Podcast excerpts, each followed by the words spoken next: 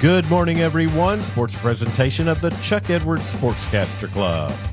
We want to remind everyone that you can hear Right Radio Sports on your time by subscribing to Western Oklahoma Sports on Apple and Google Podcasts.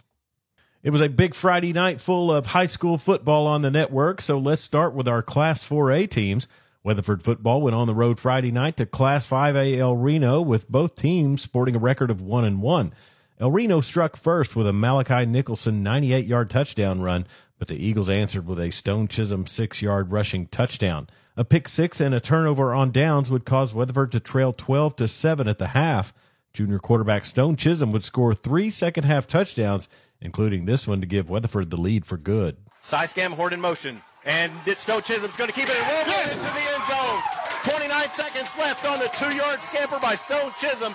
That's going to give Weatherford a lead 28 to 26. Weatherford improves to 2 and 1 on the season. Head coach Reagan Roof after the win. Really proud of the grit and, and the guts we showed tonight. It was a gutsy win. We uh, so our depth was, I guess, tested tonight more than anything. And uh, yeah, I was proud of the kids that we had in there that hadn't got a lot of practice time, had to step up and play, and kept fighting and kept believing and found ways to make enough plays to win. Weatherford returns home this Friday for homecoming when they host Elgin. The Class 3A number one Heritage Hall Chargers visited the Tornado Bowl Friday night for a non district matchup.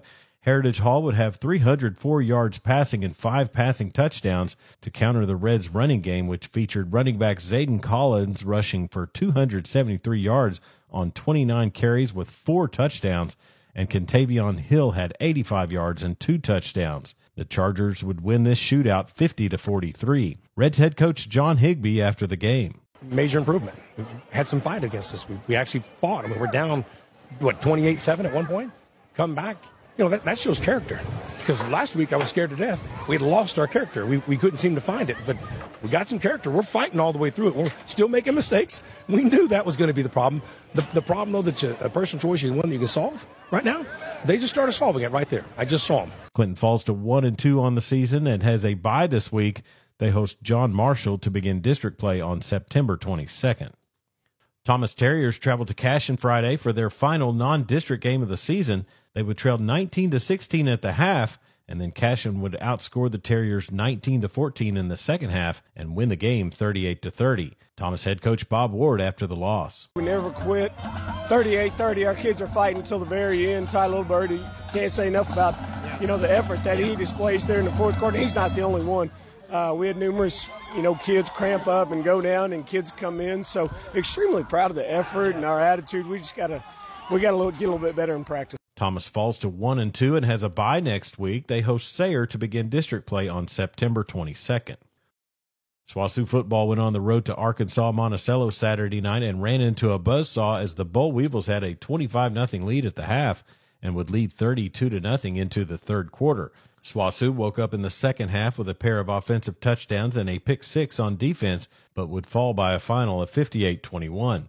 The Bulldogs finished with 250 yards of total offense. Head coach Roselle McCoy after the game. Well, I think we came out, we played hard. We just didn't capitalize on the calls that were made. Uh, and at times, you know, they might have been put in bad situations, but our guys, they play hard. Our kids play hard. I'm proud of them. Continue to keep playing hard. The loss drops SWOSU to 0 2. They host East Central this Saturday on Family Day in Weatherford. Kickoff for that game is set for 6 p.m.